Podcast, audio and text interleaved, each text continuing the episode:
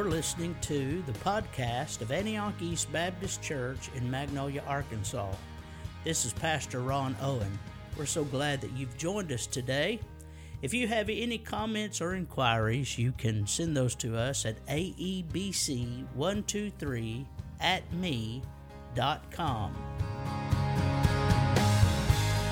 Turning your Bibles to Romans chapter 12 again. Romans 12 as we continue.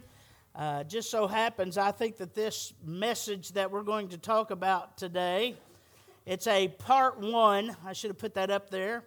It's part one of a series that we're going to do in Romans 12, 9 through 21. But I think our subject today, because here's something I don't do. I don't know if y'all have noticed this. Usually Christmas, sometimes Easter, I don't do thematic sermons. I just keep going in our exposition because every week there's something different. It's going to be something different. So let's stand together. Read into verse 9. Let love be without hypocrisy. Abhor what is evil, cling to what is good. Be kindly affectionate to one another with brotherly love in honor, giving preference to one another, not lagging in diligence, fervent in spirit, serving the Lord, rejoicing in hope, patient in tribulation, continuing, continuing steadfastly in prayer, distributing to the needs of the saints, given to hospitality. Now, those are the verses we're going to try to cover today. But let's read on uh, in it. Bless those who persecute you, bless and do not curse. Rejoice with those who rejoice, and weep with those who weep. Be of the same mind toward one another. Do not set your mind on high things, but associate with the humble. Do not be wise in your own opinion. Repay no one evil for evil. Have regard for good things in the sight of all men. If it is possible, as much as depends on you, live peaceably with all men. Beloved, do not avenge yourselves, but rather give place to wrath. For it is written, Vengeance is mine, I will repay, says the Lord. Therefore, if your enemy is hungry, feed him. If he's thirsty, give him a drink. For in so doing, you will heap coals of fire on his head. Do not be overcome by evil, but overcome evil with good. And the Lord will add the blessing to the reading of his word. You may be seated. In verses 1 through 8, we saw how we are to serve the Lord in the church, how we are members of the church. And that means more than just joining a club. I'm going to talk about that a little more today. Uh, it is a serious business to be a part of, to join a church and also in leaving a church too. Because a church is not, as we're going to le- learn today, it is not a, a uh, club, it's a family. It's a family. You don't leave your family, you don't dishonor your family. Uh, you, you, know, uh, if I left my family every time one of my brothers and I had, and sisters had a fight, I, I'd have left a lot. Right? How many of y'all could testify the same thing? You know, if my mother would have abandoned me every time I disobeyed her and made her mad, well, I wouldn't have had a, a mama since the age of three, right? We're going to look at that today. But we saw how we're to use our spiritual gifts in the church, right? And so he says, Here's what you have from me. Here's what you are, members in the body. And here is what you are now, what we're fixing to talk about. Here's what you do. This is why. Verses 1 through 8, we see how we are to serve in the church, and verses 9 through 21, and uh, in particular today, 9 through 13, we see why we are to serve in that manner. Number one, family favor. This is why we are to serve in the manner that he said in verses 1 through 8. Number one, we need to have family favor. Let me just put it plainly before I go on to my subpoints. You ought to love each other in this church. it, and by the way, and I know sometimes a church can get large, and there's just you have circles you run in and age groups you run in. But I want to let me tell you, young people here, you youth, uh, you listen to me. If you see an older person in this church and you say to yourself, "I really don't know them," guess what? That's probably the Lord doing that so you will go over and get to know them. Right? You say we have an age gap only because we're disobedient. Hang on just a minute. Amen, Brother Ron. That's good preaching. Did you hear me? The only age gap we have is because we're disobedient. And, and older folks, let me tell you something. You ought to be the leaders. You're the one that ought to be going to the young people and be a blessing to them and getting to know them, right? You say there's an age gap. That's because they know things you don't. And they know what's important and what's not. And they have laid down some things that you think are important, but you'll find out as you get older, it's not necessarily as important as you thought they would be. You need to know the older folks in our church and the middle folks in our church and the younger folks in our church. You ought to love the congregation God has put you in. Say amen. amen. All right. That's good. That was great. Let me give you a few things. Number one, he says uh, to have true love. Look at verse 9. Let love be without hypocrisy. In other words, love sincerely, love truly. Have true love. I want to tell you something. You cannot gauge whether someone loves you or not by how they say they love you. Just because somebody says, I love you, doesn't mean they love you. You know, we see this. Hollywood teaches this. Well, I, I love my husband, but I just can't live with him anymore. I'm going to leave him. Then you never loved him in the first place. I'm leaving my wife and my family because I just I want something else to do. I want more. There's got to be more out there. There's not. The grass is never greener on the other side. And you don't love your family. Love and leave can't be in the same breath. He says, Love without hypocrisy. Have true love. Here's an example of hypocritical or insincere love. Let me read it for you. It's in James 2 15. If a brother or sister is without clothing and in need of daily food, and one of you says to them, Go in peace and be warmed and be filled, and yet you do not give, you do not give them what is necessary for their body, what good is that? What use is that? What kind of love is that? Now, in context, he's talking about faith, but I want to tell you something. If you have faith in Jesus, you will naturally have love. And so, to say you love somebody and yet know that they have a need and you don't fulfill it, say, Well, Brother what if it's a financial need? I'm broke. Find someone that's not and say, Hey, this brother over here needs a help. Somebody needs some help with a carpentry work and you know how to do it. Show up on their doorstep in the morning at six in the morning. Well, no, no, no, no, no. Show up when they say it's time to work. Have you ever bragged about the Amish? How many of you ever heard about the Amish? You bragged on the Amish because when somebody has a house to build, they all come together and get it done, and all the Amish come together and build houses. How many of you ever heard about that and how they do that? Isn't that admirable? Why do the Amish are the only ones have to do that? What's wrong with us? We're supposed to love each other like that. My friend, you've got to get it in your mind frame. This is a family I'm a part of. Do I get mad at them? Sure. Just like you do your real family. Do I get glad with them? You better. It's just like your own family. Do I help them? You better. They're your family.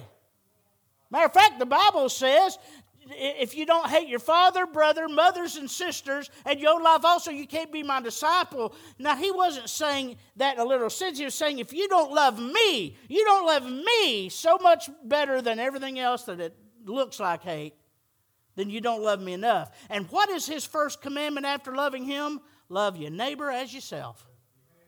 Okay, I'm getting ahead of myself. True love, love without hypocrisy. I gave you an example. Let me give you a couple of, uh, of uh, things here. Love is not defined by what you feel, but by what you do. I don't have a, a slide for that. I, I wish I'd have made one. I don't have a slide for this statement either. Love is not an emotion. Listen to me. Listen, kids. Listen, teenagers, especially those of you who haven't got married yet. Love is not an emotion, it is a choice. Love is a choice you make.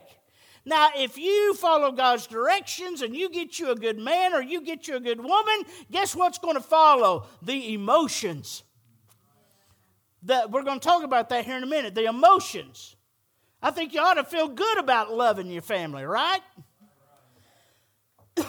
1 Corinthians 13 4. Love, now listen to this love suffers long, and it's kind. Love does not envy. Love does not parade itself, is not puffed up, does not behave rudely, does not seek its own, is not provoked, thinks no evil, does not rejoice in iniquity, but rejoices in the truth. And you choose to do those things. Some of you, I know it. I, I know it. Uh, some of you ladies, bless your heart, you got to live with that guy. I, I just don't know how some of you do it. Well, I know how you do it. You, you practice what I'm talking about. Oh, listen, some of you nagging women. Oh, that's for another church, not this church. How does your husband put up with you? Hey, we're all human, right? But love doesn't see that. Love doesn't look at the picadillos. Love is a choice and a decision that you've made, and you're going to love them. And I wish we'd be serious when we got in front of the church, God and everybody, and said, uh, for better or for worse. And let me tell you something else. I think we ought to make people, when they join the church, say that to the church. Hello. For better or for worse. Well, anyway. Number two is tough love. Tough love. say, now, Brother Ron, I understand that. I understand we ought to love one another in church, but some people get unruly. Some people do wrong. Are we just supposed to overlook that? No. Let me ask you this your children were doing something wrong. Let's say you told your son or daughter, don't touch the stove, it's hot, and they went for it. What would you do? Pop them. Who said pop them? You abuser. No, I'm teasing. I would too. As they reach that hand up, whack! Don't do that. Or turn a spin around and spat them on the bottom. I told you don't do that. It'll burn you. Don't you understand? You don't let them do wrong things. You get on to them. When they lie, you punish them. When they backtalk or disobey, you punish them. And you should, and do it swiftly. Don't tell them you're going to do it and then not do it. Why? Why do you do that? Why do you get on your kids? Because you don't want them to hurt themselves. And number two, you don't want them to embarrass you. Don't do something embarrassing me, son, daughter. Don't do it. Well, I want to tell you something. That's the same way in the church. Why should you live a holy life as a Christian? Because if you don't, you're going to bring down the name of Christ, the name of Antioch East, and your own name if people know that you're a Christian, right? Abhorring what is evil demands we confront those who are living in it. It is a very, very loving thing to go to somebody who is living in an unrepentant state of sin, not just every time somebody does something wrong. You understand that's not what discipline is. But if they won't quit doing it, to go to them privately, not get on the phone, not text about it to somebody else. You go to them privately and you confront them with it with your Bible open and with tears in your eyes and say, Dear brother, dear sister, I beg you, repent. Don't do it. If they don't hear that, you go and you get a witness. If they don't hear you and a witness, then that's when you bring it to the church. But usually it never gets past that first step if they're saved, because God will use it. Look what it says abhor that which is evil, and then it says cling to that which is good. What does the word cling mean? It means glue. It means glue. Cling to what is good. Love without confronting a brother, brother's wrong. Uh, uh, let me back up. Love without confronting a brother's wrongdoing is, now listen, hypocritical love, insincere love. Church restoration, as I like to call it, now it's always been known negatively as church discipline, but we're wanting to restore them. Church discipline or restoration is hard, but it's necessary. Now, you listen to me, listen. It's not only hard, now listen, please. It is commanded and demanded by God. I have heard backslidden preachers and pastors say, Well, I know the Bible talks about church discipline, but you can't practice church discipline anymore. Then you're not a true church. You're not, or at least you're a church in error. You're not right. God demands holiness. I'm going to tell you something. I demand, I demand faithfulness from this woman right here. She demands faithfulness from me. I want to tell you, God's no different with His bride. And He demands holiness from His bride. And that's holiness of individual members. This is an action woefully negligent in the church today. Now, you hear me. Failure to practice church discipline has been the power killer in most of our American churches. I mean, back years ago, back years ago, when you looked at the books, and you can see that they practiced, they were serious about church discipline. Even in our books, you can see it. And back then, they used to talk about shutting beer joints down. Back then, they used to talk about shutting brothels down. Back then, they used to talk about having revivals in town and two week protracted meetings and hundreds of get people getting saved. What's changed? It's not God, it's not the gospel. I think it's the church that's not serious about sin and righteousness. Now, I don't, I, am preaching it in the wrong way. We go to people in, with tears and with meekness, considering ourselves, yet, unless we should be tempted, but, but it's a, it, we have to do it. Then there's tender love. And this is the last one. I'm going to have to even stop this one short. Tender love. Look at it. Look at verse uh, 10. Verse 9 says, Let love be without hypocrisy, abhor what is evil, cling to what is good. Be kindly affectionate to one another with brotherly love, in honor, giving preference to one another. Now let's deal with the first part of that verse because this is good. Are y'all ready? This is good stuff. Tender love. The word kindly affectionate means the mutual love of parents and children and wives and husbands. Now, everybody's different. Everybody's different. You realize that. I am a very emotional person. I'm a very, I don't know how to explain it, but I am a very affectionate husband. I don't mean that to be funny. I, I am. I love holding hands. I like hugging my wife. I love kissing my wife. Woo! Glory to God. Hallelujah. I'm a very affectionate person. And thank God I married a woman who is affectionate too. She's very affectionate. But I like to show love and I like to be shown love. How about y'all? Now, some of you husbands, you have that, that old attitude. I told her when I married her I loved her. If it ever changed, I'll let her know. I think she'll probably let you know before you let her know with that attitude. No, most normal people like to hold hands, like to hug the necks of their, and, and, and, and especially their children. Isn't it funny? You know, Adrian, he's 23 now. I can't get him to run and jump my arms anymore. He won't do it. I don't know what's wrong with that kid. But used to, he'd see me and he'd jump. I told you the other day how I used to walk around churches and, and, I'd stop and he'd bump into the back of me. He was always following me around. I said, Come on up, back, up here, son. Uh, Allison uh, used to. She's she was so sweet and huggy. She's mean now. Y'all don't. Y'all think she's so sweet? What a pretty voice. She's meaner than a two-headed rattlesnake. I'm telling you.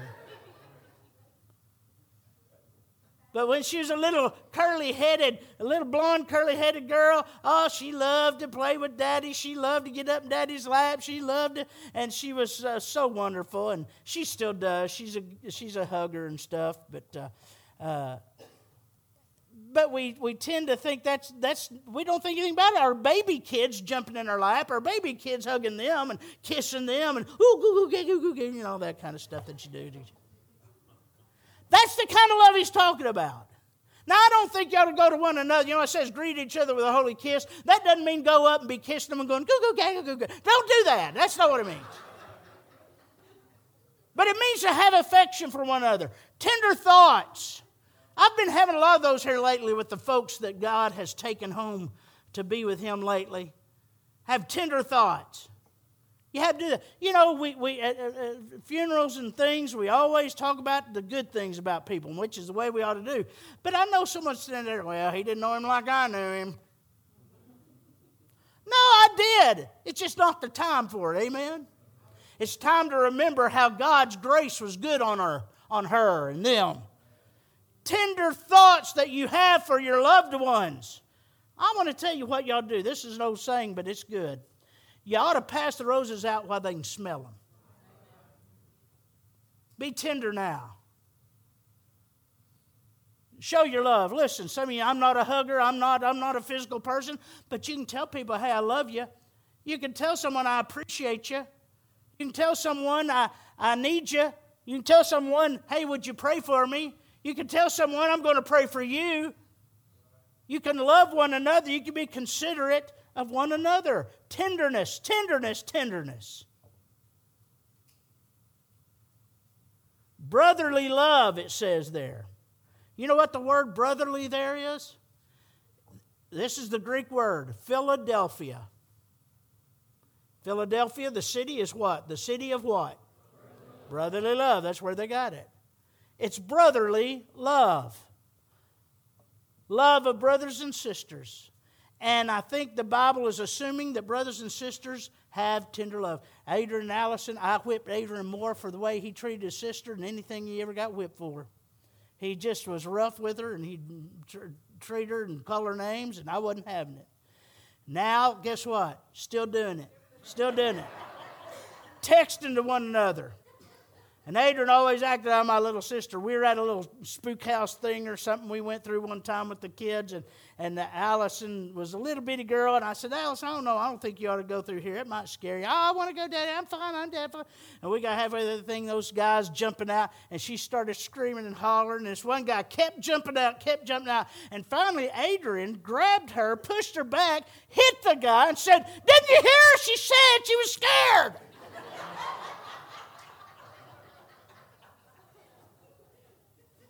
Well, they may not show it all the time, but they, they dearly love one another. You're supposed to have that kind of love for your brothers and sisters in Christ.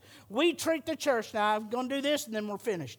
We treat the church like it's a club.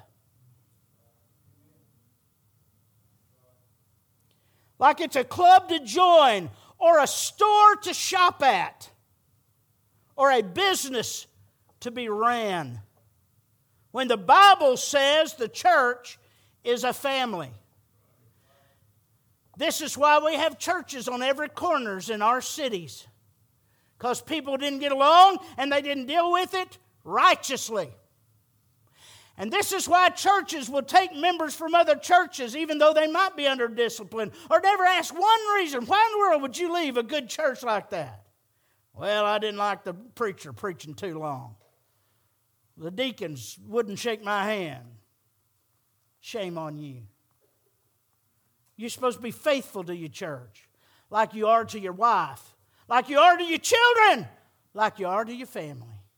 Why? Because this church ought to be not like, it ought to be your family. If you say, Well, I just don't feel like I belong there, don't blame us. Maybe it's your fault. Maybe you don't get in. Maybe you don't jump in. Well, no one talks to me. Well, then you go talk to them. If a man has friends, what does the Bible say? He must show himself friendly. If a man would have family, he must show himself family. And I want to tell you something Antioch East Baptist Church is a great family. A great family. We're not the biggest, we're not the loudest. Well, your preacher's probably the loudest. You folks are not the loudest. But we just do our job. I like that. We're just out here and we do it. We do simple. Believe me, I believe this. The more and more I see church, I'm watching a church right now. They're having all kinds of little trouble here, not bad. I think they'll survive, but it's just chaos. And the reason is it, they're trying to complicate. They're trying to make it a some kind of machine. All you have to do is show up on time. Amen. Open your hymn book and sing. You say, Brother Ron, I can't sing. Then say it. Just say the words, because that's worship. Pray. We praise, we pray, and then we demand that our preachers preach and teach us the Word of God. We love one another. We go and eat. And we just have a good time in Jesus. It's not that hard.